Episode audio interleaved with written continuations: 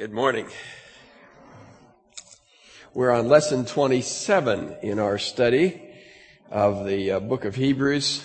I think what I'm going to have to do is I'm going to have to put up uh, my options for titles and let you vote on them because they uh, they they keep changing. I keep adding to them. Uh, I had one being heavenly minded for our earthly good, and then there was uh, where there's life, and I scratched that out and put in death, there's hope. And uh, the last one that came to mind was faith's magnum opus, which I think you see uh, illustrated and declared in our text in Hebrews chapter eleven. What is interesting to me is uh, that uh, in all the years in which I have done funerals, and I think all of you know, funerals are one of my favorite things to do, not because people die, but because that's where the gospel is, is most crucial to give people hope in the face of death. But of all the funerals that I've done and of all the texts that I've used for funerals, I've never used Hebrews chapter eleven, and in particular verses thirteen through sixteen. So I'm warning you, the next one of you to die... This is probably going to be the text. And you can just hear it and you'll get a little advanced sample of, of what that is about.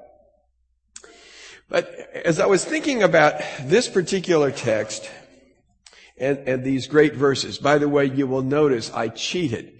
I, I had assigned in the study guide verses thirteen through sixteen, and I agonized about what to do with verses seventeen through twenty-two. And, and the reason for that is that Hebrews eleven, thirteen, thirteen through sixteen sets out the principles, but it's verses seventeen through twenty-two which become the examples of that. And, and so the question is whether you go into those sections more deeply or whether you try to deal with that section together. And I've opted in the last minute way to go ahead and, and put verses seventeen through twenty-two uh, in with this message because I think they do illustrate the truths that the author is trying to set before us. But as I was thinking about this particular text and its lessons, its application for the original readers, the original Hebrews who are going to receive this epistle, I, I went back and I did a little reviewing of, of Israel's history. Now, there is the assumption that I am making that Hebrews is written before the fall of Jerusalem, before seventy A D. That's not one that's particularly rare or unique, but that is the assumption with which I approach the book. When you think through the life of our Lord Jesus, and when you think through the high level of messianic expectation, you realize that the Jews of that time, and I'm including in those, among that category, the disciples themselves, they were very much looking for Jesus to do something with respect to his kingdom now. Not, not later, but now. Is it now that you are going to establish the kingdom? That's the question they kept asking. Think about John the Baptist. John the Baptist was right on when he spoke about Jesus and his coming in judgment. But John himself spoke more about the second coming of our Lord, in my opinion, than he did of the first coming. Now, he did say, "Behold the Lamb of God who takes away the sin of the world." But he speaks about Jesus who's going to come in judgment and judge his enemies. And, and when you think about John now sitting there in the cell after he's been arrested before he has his head cut off, he's sitting there in the cell and he's saying to himself, now I've been telling him Jesus is coming, and boy is he mad. And, and here's Jesus, and he's going around talking about, I have a kingdom, but my kingdom is not of this world. And, and, uh, and it looks like Jesus isn't going to throw those rascals from Rome out. And, and Jesus isn't going to come and rescue me out of this jail. And so he begins to say, have I got this right or not? And that's why he sends the messengers to Jesus and says, you know, are you the one that, that I'm supposed to be telling about? Uh, you know, or have I got this wrong? Because he expected Jesus to do something right then. The disciples were really not that different. And I think when Peter pulls out his sword in defense of our Lord, what he's saying is, bring it on. This is going to get this system going, and we're going to get that kingdom here now.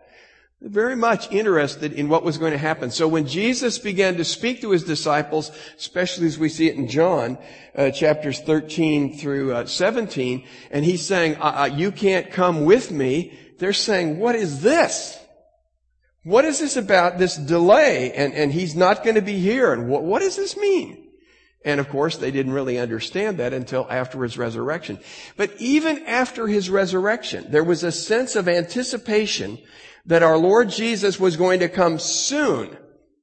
And here you are in it for those who were in Jerusalem, or when Jerusalem at least still existed and is intact. You have this sense that surely he is going to come to Jerusalem. Surely he is going to come and make his appearance at the temple. And yet things are beginning to fall apart. And you see this growing animosity and friction between Jerusalem and the Jews and Rome. All of which is going to explode, and Rome is going to have had it with these Jewish rebels, and they're going to come and overturn the city and and and besiege it and and crucify many, many uh, Jewish people and finally decimate that city. So that all of these things in which the Jews had sort of placed their their their hope, it will be now, they thought, and and it will be here, they thought. And so when they begin to see that the here and now is about to change dramatically, they're saying, what do we do about that? Now, it seems to me as well that there was an appeal that was coming from within Judaism, an appeal for Jews to patriotically unite and, and revolt against Rome and so on. And so I think the church, the believers, felt a great deal of pressure. But they also saw the clouds beginning to form uh, in the horizon, and they said, this doesn't bode well. It doesn't bode well for those who think Jesus is coming here and he's coming soon. It doesn't bode well, and I think that was part of the issue. And this text, in my opinion, really directly addresses that issue. Because it's talking about these Old Testament saints. All of them, the author says twice, all of them were people who had faith, and they had faith that what Jesus was going to do, he was going to do, by and large, after they died. Their faith was a faith that went beyond death. So this is a really critical text, in my opinion. Now, let's look at what I call the expanding definition of faith in Hebrews chapter eleven. In Hebrews one through ten, you have, as it were, the foundation for faith, and that is the person and the work of our Lord Jesus Christ. But you also have the need, the necessity of faith in order to persevere, in order to endure as they were exhorted to do. And so in these verses, we see an expanding definition of what faith is. In verses one and two, you see faith as being certain of those things for which we hope, and those things which we cannot see. And in verse two, he says, it is this kind of faith which finds favor and approval from God. Faith is the basis for God's approval. And faith looks at those things which are future, they are our hope, but they are not yet seen. And believe me, when you're living in Israel at the times they were, they weren't seen, as it were, on the immediate horizon. Then verse three, he says, uh, regarding creation, faith is evident with regard to creation. It is certain about the origin of this universe, where it has come from. Timely in light of the, uh, the series that will be coming up shortly uh, on evolution. Then in verses four and five, you have the examples of faith, that is, the example of Abel and of Enoch. In verse six, he moves to another level of definition of faith, and he says, faith is being certain that God exists and that he rewards those who seek him. Hebrews is urging believers to diligently seek after God. Faith believes God is there. Faith believes that God is the rewarder of those who will press toward him, who will draw near. He is there. He is the rewarder. And that's where the examples then come in verses seven through twelve of both Noah and uh, Abraham. Then in verses thirteen through sixteen, which is really the core of our text, it says, faith trusts in God to reward after death. Up to this point, it's saying faith believes there is God. Faith believes that God will reward. But now what he does is expand it to, when are those rewards going to come? Will those come now? Will they come immediately? Or will they come later? Faith, he says, is the belief that God will bring about the fulfillment, the ultimate fulfillment of his promises after our death. Not before, not immediate, not now necessarily, but certainly for these saints, all of them, after their death. So then he gives us the example of the patriarchs, beginning with Abraham. You'll notice he's still following a chronological scheme as he lays out these people. Abel, Enoch, and then he goes down through Abraham and the patriarchs, and next he will move to Moses. So he's following that chronological scheme in the development of his argument. Now, I'm going to focus on verse thirteen, and I'm going to paraphrase it, and understand this is not a translation. This is not a translation, but for me, sometimes it is necessary to take a verse and to put it in my own words to really get my mental arms around it. And it is also interesting to me that there are a couple of particulars about this verse that until you try to paraphrase it, they don't really pop out at you. So here's my paraphrase for what it's worth. These all died in a manner that is consistent with faith. Now, very interesting to me, as I looked at all the translations, they all virtually uh, translated, these all died in faith. That is not really what the text says. Uh, there is, there is a preposition that, that can mean that. And there is the, the repeated expression, by faith. But this is the word that is used, which means according to. And, and it was interesting to me in the NET Bible, in the margin, not in the text, but in the margin, they said, literally, according to. That's what the word is. Now, what's the difference? Well, it's one thing to say people died in faith in the sense that they died as a believer. That's a good thing. But it's another thing to say that that person died in a way that is consistent with their faith. There are some things, when you look at the at the end of David's life, when you look at the end of Solomon's life, when you look at the end of some other folks' lives, you have to say to yourself, you know, it, it isn't one of those happily ever after kind of endings about, you know, the way they lived. But what he's saying is something like this. When, when someone, for instance, uh, gives from their wealth, remember it talks about God who gives, uh, he doesn't say out of his riches. He says God who gives according to his riches. There is a world of difference. You can be rich and reach in and take a dime, and you can give ten cents out of your riches. But if you give according to your riches, folks, you're going to dig deep in that wallet. And this is the point that I think the author's making. These saints all died. They not only lived, they died in a way that was compatible with and entirely consistent with the faith that they had in God and the definition of faith that he's been laying out. I want to underscore, circle, whatever you have to do with that word all. All of them. All of these examples he's given. And you could say, you know, you could say, well, Enoch didn't die. Okay, okay, well, that's fine. But, but I think we understand he's talking about the patriarchs, but he's also talking about everybody that he's going to mention as he goes down through chapter eleven. Because look at what it says in verse thirty-nine. And all of these, all of these, having gained approval through their faith, did not receive what was promised. So he is saying, this is the pattern. This is the pattern for those who are people of faith. They ought to live and they ought to die in a way that is consistent with that faith. That is, true faith, living faith, must take death into account. It must come to terms with death, and it must go beyond the grave if it is genuine faith, because the rewards, as he says, have not been experienced. The promises have not been experienced in their lifetime.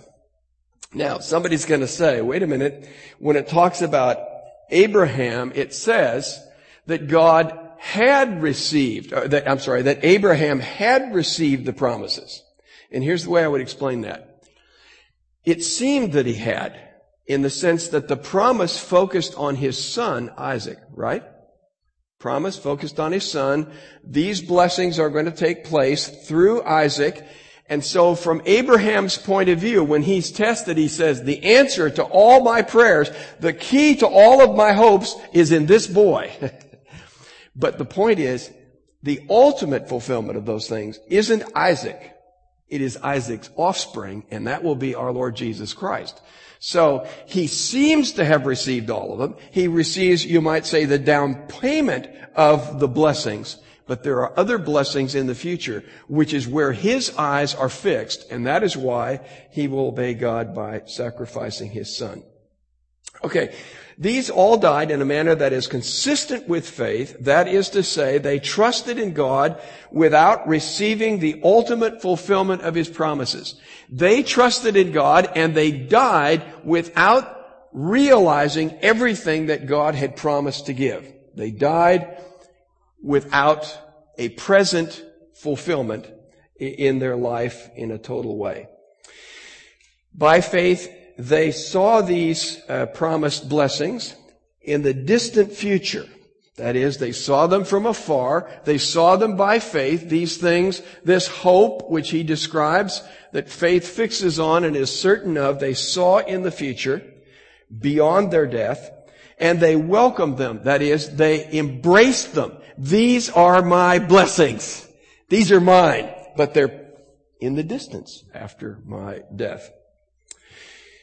In this way, they confessed that they were strangers and pilgrims in this world. They saw that once they looked beyond the grave for the fulfillment of their hopes and their expectations, that gave them a different perspective and a different relationship to the present, to this world, which is crucial for those Hebrews, and in my opinion, is crucial for us as well. Now, take a look at what I call the further explanation of verse thirteen that comes in verses fourteen through sixteen. First of all, he says, they are speaking of themselves as strangers and pilgrims. And this indicates that they are seeking a homeland. Now, you have to really catch this, and I, I didn't see it until I looked at my paraphrase and laid it off against the text itself. But look at, uh, look at the, let me just read you this text, verses thirteen through sixteen, uh, from the N E T Bible.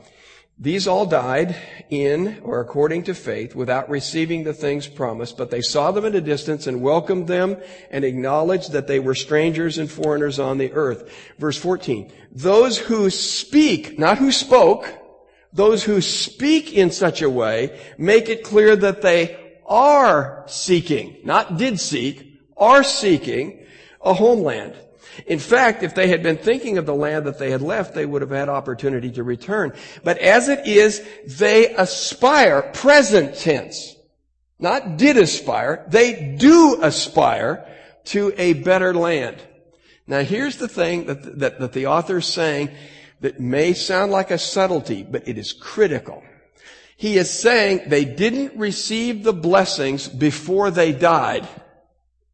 They looked for the blessings by faith after they died, but they are still hoping.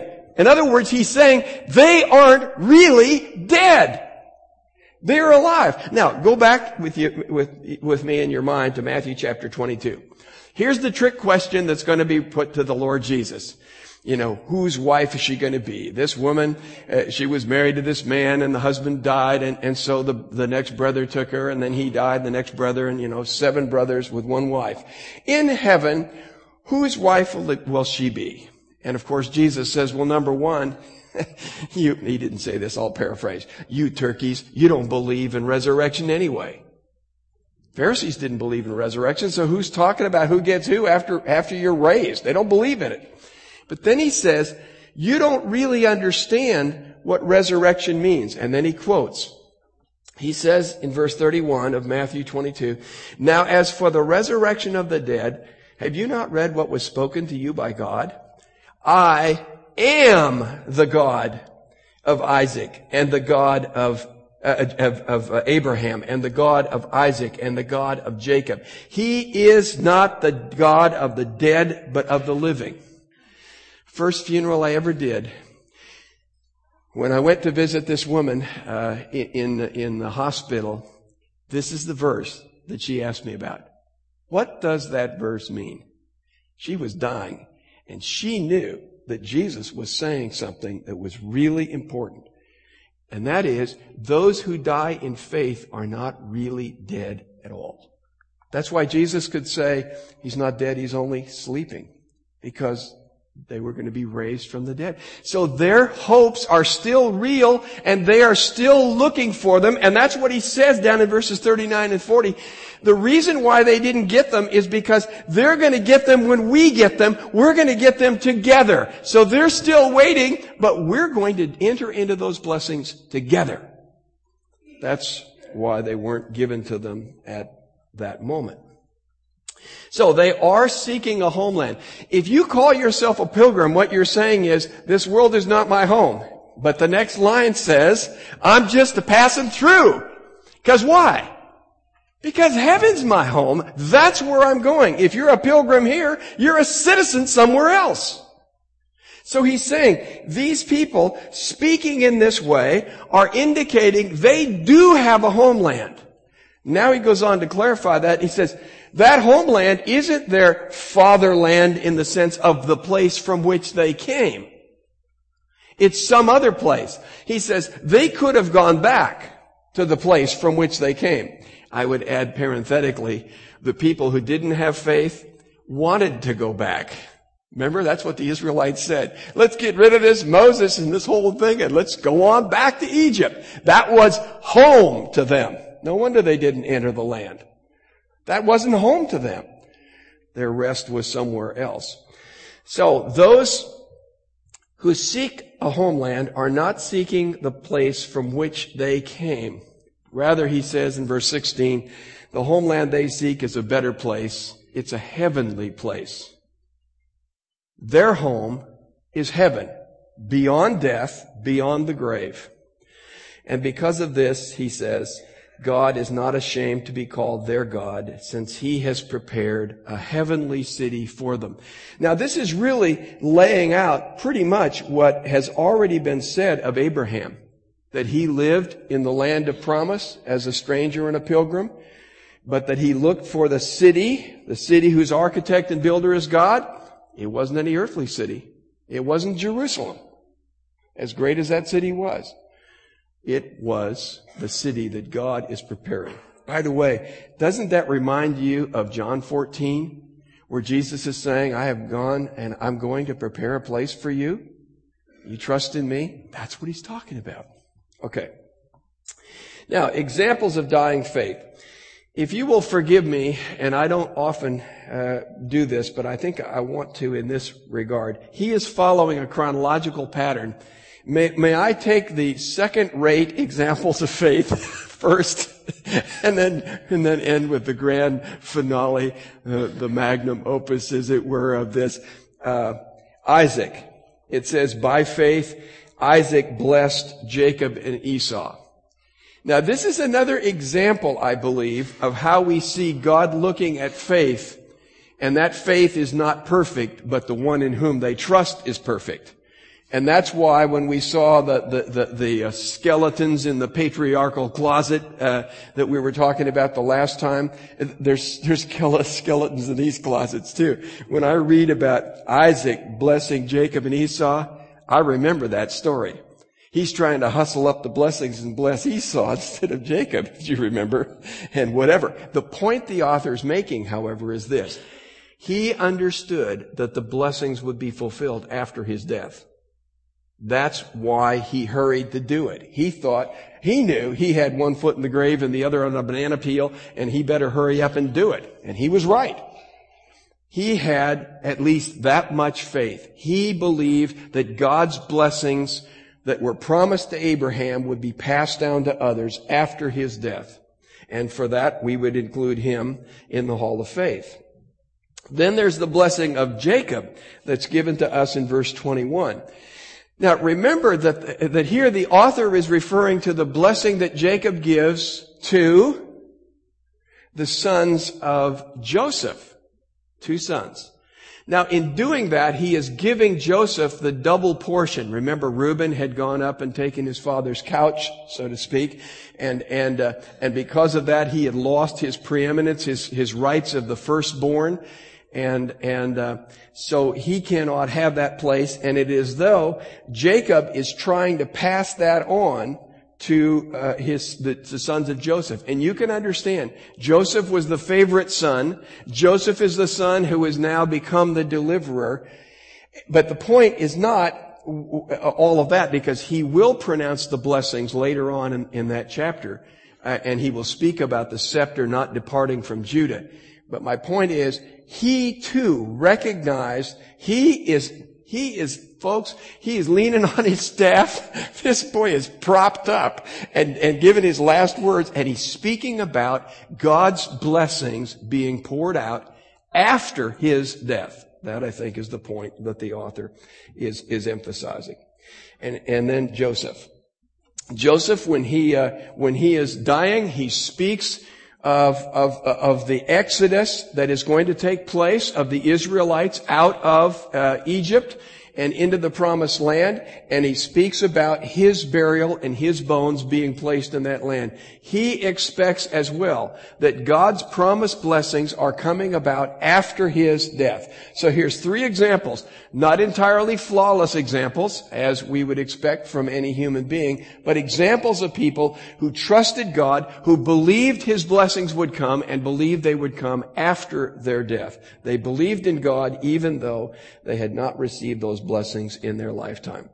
That brings us to Abraham in verses seventeen through nineteen, who is chronologically first in order. But you got to say, is he not the paragon of faith? I mean, we look at him as the father of faith, but it seems to me this example is just is just prime with what with the essence of his faith, and you don't see the flaws that you do here. We talked about Abraham before verse thirteen, and and his his uh, kind of slow getting into the land, and and certainly a little uh, faltering with respect to the promise of the seed by the way he passed off his wife as his sister and all of that.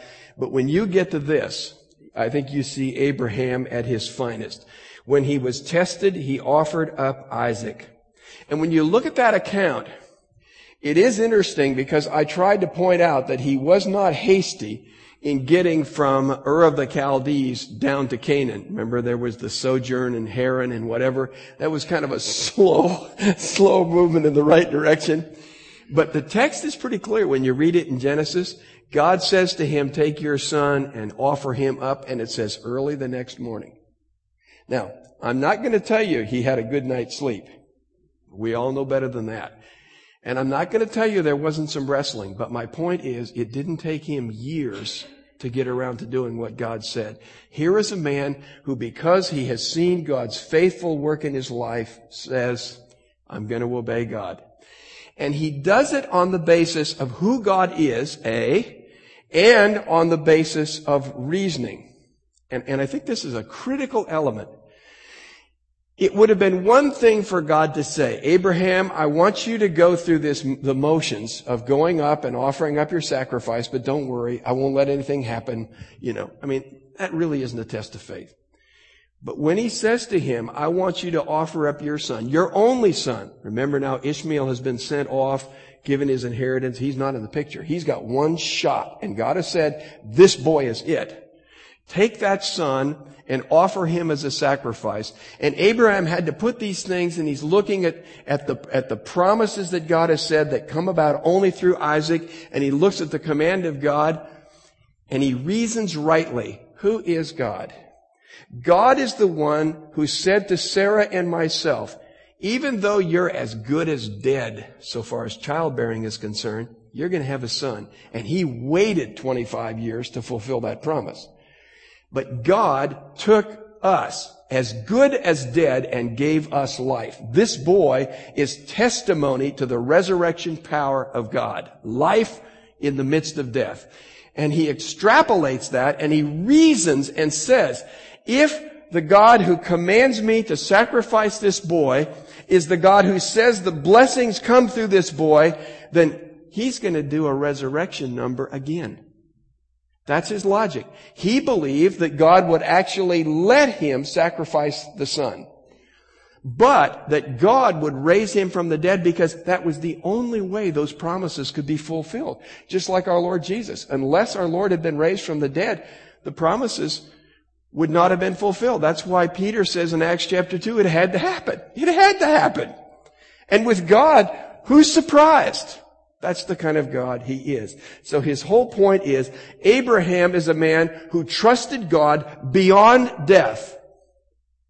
And because of that, of course, he was approved of God for his faith. And he did so by logic.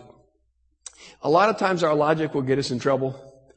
But there are times, friends, when we need to do a little logical thinking about God. If we know who God is, and we know what God's promises are, and we find ourselves in circumstances which seem inconsistent with those promises, it's time for a little reasoning. And that reasoning needs to be based on the faithfulness of God, His absolute power, and the fact that what He says will happen. I think, by the way, that we're getting to one of those times. Our economy uh, was rushed to the hospital, and it was spent some time in the emergency room.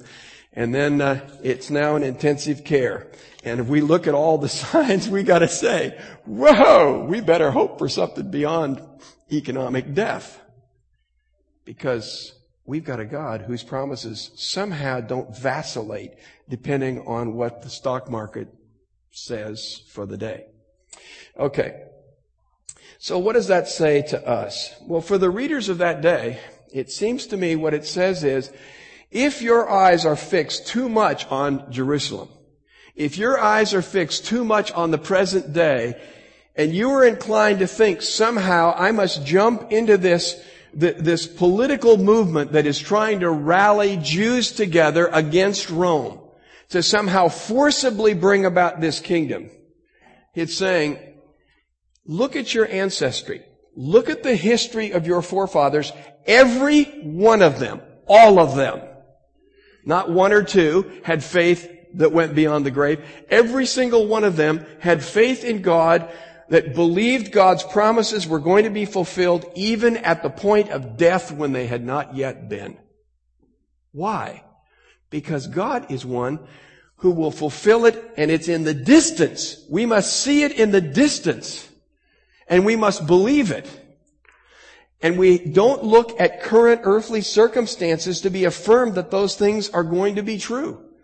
So these believers need to cling to God by faith, trust in Him to bring about His kingdom in His time, and if Jerusalem gets sacked and the temple gets destroyed, it doesn't matter. But you see, for them, they had almost come to idolize the temple. You remember when Stephen is, is criticized and when Paul is attacked, and Jesus as well. He speaks against the temple. The temple was somehow that, that little genie bottle that you could rub, and it meant God wouldn't let anything happen as long as it's here. Well, it did happen. It isn't here. And the reality is, we know from Revelation, there will be a new Jerusalem. It's coming down from heaven. That's the city that God is building and will bring about. What does it say to us? Well, we live in a society that fixes on the, uh, on the present. Does it not? You know the old saying, you know, you only go around once, you got to grab all the gusto you can get. What it's saying is you only have now. And it's saying live out the now and all of its pleasures and forget the future. Now there's a there's a sort of a American Express version of that which says pull out the plastic. You deserve now all the enjoyments and pleasures of life and worry about what that means in the future. Our government now finds itself on, on the verge of disaster economically. And what does it say? We need to spend more money. That's what we need to do. Spend more money. That's going to fix it. What it's saying is forget about the future and focus on the present. And in effect, borrow against the future as you live in the present. And what this text says is, folks, this stuff is passing. You know, if our hope has been in the riches of this world, then so we see him go up a little faster in flames. What difference does it make? It was never our hope. That's what Paul says to Timothy in First Timothy six. Tell people who have riches, don't trust in them. Trust in God. Don't trust in now. Trust in then. You're pilgrims now. That changes the way you look at life. People are not going to think kindly of you. They're going to think you're strange. You are, or you should be. We are. We're a strange bunch to the world that looks at us because our home is not here. We ought to dress differently. We ought to talk differently. We ought to think differently. We ought to spend our money differently because we are different. Heaven is our home. That is our goal. And we trust in God to give us that. There are many uh, professing believers who really tout the same message of the here and now rather than the future. If you really had enough faith, you wouldn't suffer now. You wouldn't be sick now. You wouldn't be poor now. Just, just enough faith. And if you don't have healing and wealth and fame and all the things that they offer, then the problem's with you. The problem's with you and the problem's with your faith. Now, I ask you, does that view encourage perseverance? Does that view of life that says all of those blessings ought to be yours now, forget about the future, all those blessings ought to be yours, and they would be if you had enough faith, as opposed to what our writer is saying, and that is those blessings come then, then, in terms of the ultimate fulfillment. Will there be peace? Will there be joy? Absolutely. But will the material blessings be there? Al Angel uh, came up to me and, and said, no, it was Gordon Graham talking about Psalm seventy-three. Al read that text. But I want to encourage you. It didn't, it didn't occur to me until this morning as I was sitting in worship and thinking. Psalm seventy-three is an introduction, Old Testament introduction to Hebrews. Think about it. What is Asaph saying? He's saying, poor me. God promised to bless me. And in his mind, he says, now, now. But he says, look, look at what these guys, look at the church parking lot. Look at what these guys are driving. Look at me. I'm driving a moped. And, and, and they're driving a Mercedes. It isn't right. It isn't fair. And, and he says, you know, I'm shaking my fist in God's face. And then he says, all of a sudden I started looking from an eternal perspective and I realized whatever the wicked have now, they have for a short time. But what the, what the psalmist realizes is God is near to me.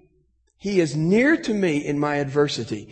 I have him now and I will have him for all eternity. And therefore the ultimate blessing is the nearness of God. That's what heaven is, folks. Heaven isn't just getting to the gold standard where you can pick it up off the streets. Heaven is being in the presence of God. And gold becomes so useless you walk on it and spit on it. It's just the sidewalk in heaven. What's there is the nearness of our God. He has sought us out. And Hebrews is simply explaining in detail what Psalm seventy-three speaks about in general terms. We ought not to have our hope fixed on the present. We ought not to have our hope fixed on the pleasures of this world, as he's going to talk about with Moses. We ought to have our hope fixed on him. And we ought to be looking to him to fulfill his blessings and to expect that as strangers and pilgrims, life may not go as well for us now as it does for others. That's what a stranger and a pilgrim expects. There is no entitlement for strangers and pilgrims. But that's what he says we ought to do. I know that my time is running out, but I cannot end without doing this. I, I called Marge Harmon last night because I remembered the funeral that I had done for her husband, Edwin. And, and I, I want to use this as an illustration of how someone takes their death and dies according to faith in a way that makes a significant impact on other people. I want to read you a section uh, of Ed's living will. By the way, seven years tomorrow, he will have passed away. This is the, this is the will that he had, his living will that he handed to his physicians. It's not all of it, but listen to these words. To the person who makes the decision to terminate medical treatment, or who may be required to disconnect any life support system, I wish to assure you that you are not taking my life, and I do not want you to feel any guilt or remorse. No man or group of men can take my life against the Lord's will. My God can and will preserve my life independent of the life support system if he should choose to do so. I choose to live only if the Lord has a purpose for my life and restores my life and strength sufficiently to serve his purposes, and in such event, I shall rise up and leave this bed of affliction. My prayer is that God will bless you for serving me. In the event that there are any who read this instruction that are concerned about their own inevitable death and eternal destiny in heaven or hell, I recommend consideration of the scripture verses Romans three twenty-three, Romans six twenty-three, John three sixteen, and Ephesians two eight and nine. My reason for choosing to die under these circumstances rather than to struggle for sure existence in life is because I have a deep abiding faith in the ability and promise of the Lord Jesus Christ to preserve and transport me to a place that he has lovingly prepared for me. John fourteen, one through six. Death is not final nor to be feared. I am looking forward with great joy to meeting the great God and my Savior, the Lord Jesus Christ, and many of my family and friends. For a Christian, this decision is both logical and wise. My challenge to you is this. Think about ways in which the preparation for your death may have that witness. Isn't that what this writer is saying? The way in which the men and women of faith faced death set them apart as examples of faith and a witness to a world that desperately needs it. Father, we thank you for this text. Thank you for uh, Edwin Harmon and for his faith and the way in which he exhibited it in the face of death. Will you help us as as believers to uh, to look beyond this life, present pleasures, present prosperity, to the real hope and joy and glory that waits, and that is to be in your presence, to draw near to you forever. Father, I pray for any who might be here in the hearing of my voice this morning who are not really sure about where they will go when they die.